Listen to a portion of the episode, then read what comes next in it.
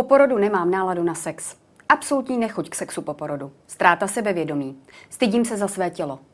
To jsou autentické odpovědi žen na otázku, co je pro ně po porodu největší tabu téma. A právě proto ho rozebereme ve studiu časopisu Maminka s psychologem a koučem Vilémem Urbanem.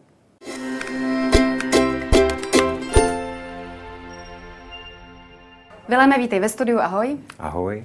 Tykáme si, známe se dlouho, nemusíme to zastírat, už si u nás i byl na spoustu zajímavých témat. Ano. Ne nadarmo jsem eh, na téma sexu po porodu vybrala muže, protože mužský pohled nás v tomhle směru hodně zajímá. Slyšel jsi v úvodu ty výpovědi žen, hmm. které se stydí, je tam absolutní nechuť. Co na to říkáš? No, jako z pohledu muže nebo z pohledu ženy? ne, z pohledu muže, no. Samozřejmě jsem taky jako otec, že jo, 23 letého syna, že jsem si touhletou fází taky prošel. Eh, každopádně jako ten porod, že jo, to, že jako přivede na svět eh, manželka, přítelkyně nebo žena, prostě dítě, že jo, vnese do těch vztahů úplně nový rozměry, jo. Zase na druhou stranu chlapy jsou ze své podstaty hraví bytosti. Jo. A vlastně ono se říká, to říkala snad jedna moje kolegyně, že sex je takovýma hrádkama dospělých. Jo.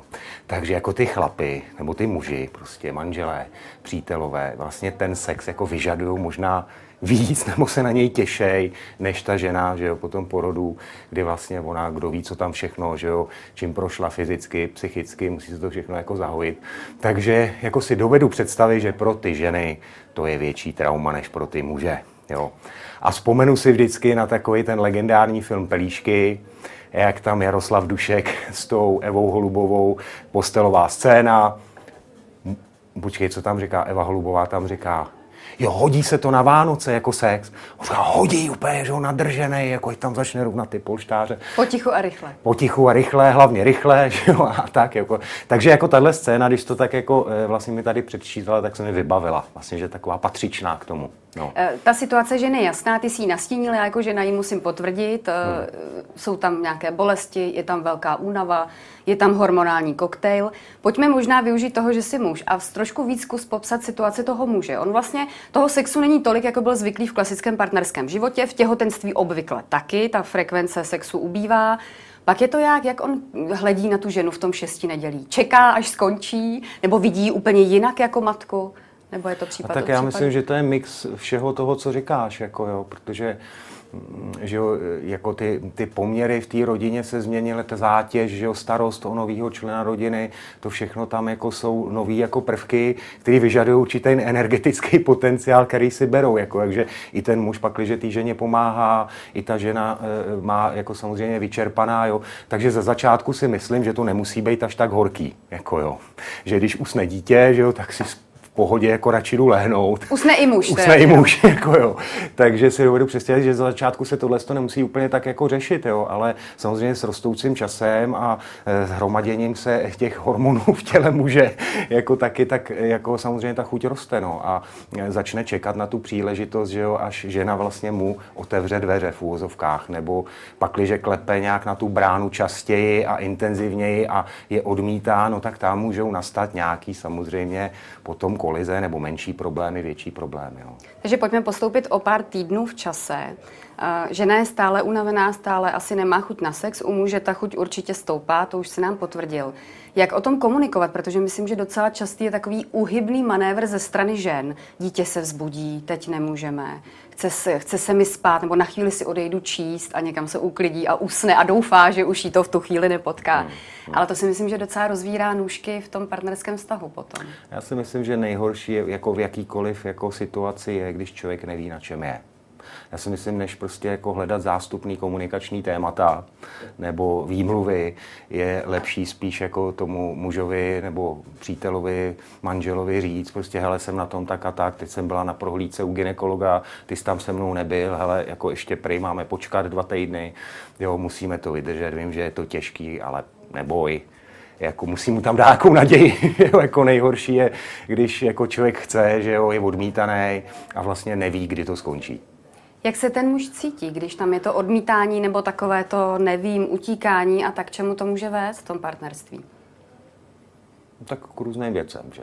jako někdo si najde levou, levou, někde nalevo něco, někdo opravdu si to vztáhne, uzavře se do sebe a jako to záleží na tom, jak ten muž si to bere osobně. Jako jo, protože když si to bere člověk hodně osobně, tak si dovedu představit, že ti to ničí sebevědomí. Už se pak zkusíš to jednou, dvakrát, třikrát, pak se třeba člověk uzavře a už to ani neskouší. Jo a pak, jako, pak se to stává takovým zdrojem jako různých tabů, problémů, s kterými pak ty lidi třeba přijdou a řeší to třeba až po roce, jakože třeba rok, dva neměli sex po porodu.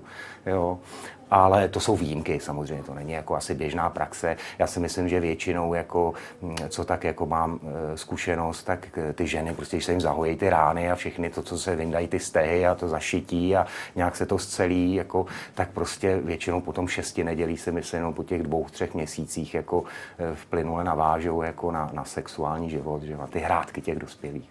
To by byla taková ta hezčí varianta, ale možná pak ta praxe, ta únava trvá no, déle, než jenom ano, to šesti ano, nedělí. Ano, ano. Eh, byla tam ještě jedna zajímavá věc v těch výpovědích žen, kromě té nechuti, bolesti, únavy a tak dále. Tam byl pohled na své tělo. Ten se u žen diametrálně odlišuje, když se vidí po porodu zrcadle. Některé toho ani třeba nějakou dobu nejsou schopné. A rozhodně si nepřipadají dlouho jako sexuální objekt. Je tam i kojení, že jo? Je tam spousta věcí. Eh, dá se nějak schrnout, jak se dívá muž na tu ženu? U něj se nic nemění? Protože tam je často u těch žen opravdu to nesebevědomí dané i tím, že si říkají, já se mu ani nemůžu líbit. Tak to se záleží na tom, eh, jak na čem ten vztah těch dvou partnerů je postavený. Jo, jestli ten muž to má postavený na kráse jenom na vnějšku ty ženy, tak to tam třeba nějakou roli samozřejmě hrát může. Pak, když samozřejmě to kompilát jako formy obsahu, když to řeknu takhle jednoduše, tak samozřejmě jako si tam člověk nachází eh, v tom sexuálním vyžití nebo v tom, v tom, eh, v tom vábení nebo jak ty, ty přitažlivosti jiné věci, jako jo, který tam hrajou roli. Jo. Takže si myslím, že dovedu si představit, že u muže pak, že není úplně takhle jako povrchně zaměřený, že to nemusí hrát až tak zásadní roli. Co bys poradil ženám? Má, má o tom ta žena s tím můžem komunikovat? Podívej se, já si teď připadám úplně jiná, možná nehezká. Nebo to nechat na něm, ať si on ten obrázek udělá, jen tak jako pozorovat? Když bych to bral ze svého hlediska, mě by to vůbec nevadilo se o tom bavit slyšet to, povídat si. Já jsem zvyklý z partnerských vztahů, že vlastně se svojí partnerkou si otevřeně o všem bavíme. Máme si prostě co říct vždycky a o všem a nic není tabu. Pokud se všechno nevrátí do toho normálu, o kterém jsme mluvili, jak třeba odhadnout chvíli, kdy je čas na nějakou odbornější pomoc, kdy třeba tohleto téma, pokud se ty nůžky rozevřou, ta nekomunikace tam nějak trvá, muž něco vnímá, žena něco vnímá a řeknou si, že by to ale chtěli všechno spravit, tak jak odhadnout čas, kdy třeba vyhledat pomoc psychologa v tomhle tématu?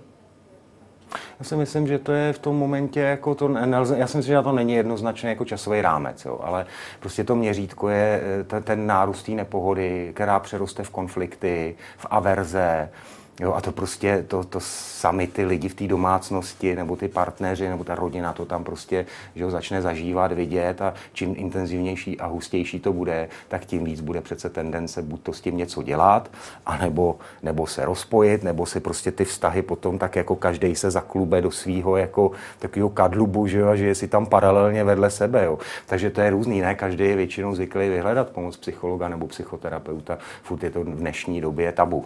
Všichni jdou ke koučovi nebo na firemní vzdělávání, ale psychoterapeut, nejsem blázen přece, že jo. Takže já si myslím, že to je fakt jako hrozně různý, záleží na tom, jak, jak moc ty lidi e, jsou v tomhle upřímní a otevření sami k sobě a nebojí se prostě vyhledat tu pomoc. A kdy, no, prostě když to začne takhle jako kumulovat, no, ty konflikty, ty to člověk začne zažívat, nevím, ta pohoda, začne převažovat nepohoda v té domácnosti nad tou pohodou, kterou dřív jako zažívali, že jo. No. Nelehký úkol na závěr, to budeš mít radost z téhle otázky. Můžeš nám dát nějakou univerzální radu, jak to v tom páru zařídit, abychom se vrátili ke spokojenému sexuálnímu životu i v období po porodu? To je, to je, to je těžký. Jako mně přijde, že prostě pak, když se tam nestanou, nebudu se bavit o nějakých jako okrajových případech, tak dřív nebo později se to prostě do toho vrátí, protože jak jsem řekl, prostě sex je hrátky dospělých a všichni jako součástí toho vztahu je sexuální život a všichni se tam do toho chceme vrátit, takže jako si myslím, že to chce trpělivost, chce o tom komunikovat, jak ty říkáš, a hlavně jako se neuzavřít a neřešit tam nějaký tabu mezi sebou. Tak ať to každému tak vyjde. No. Přejeme to všem párům s miminkem doma. ano. a děkuji za návštěvu Vilému Orbanovi, psychologovi a koučovi. Díky, ahoj. Ahoj.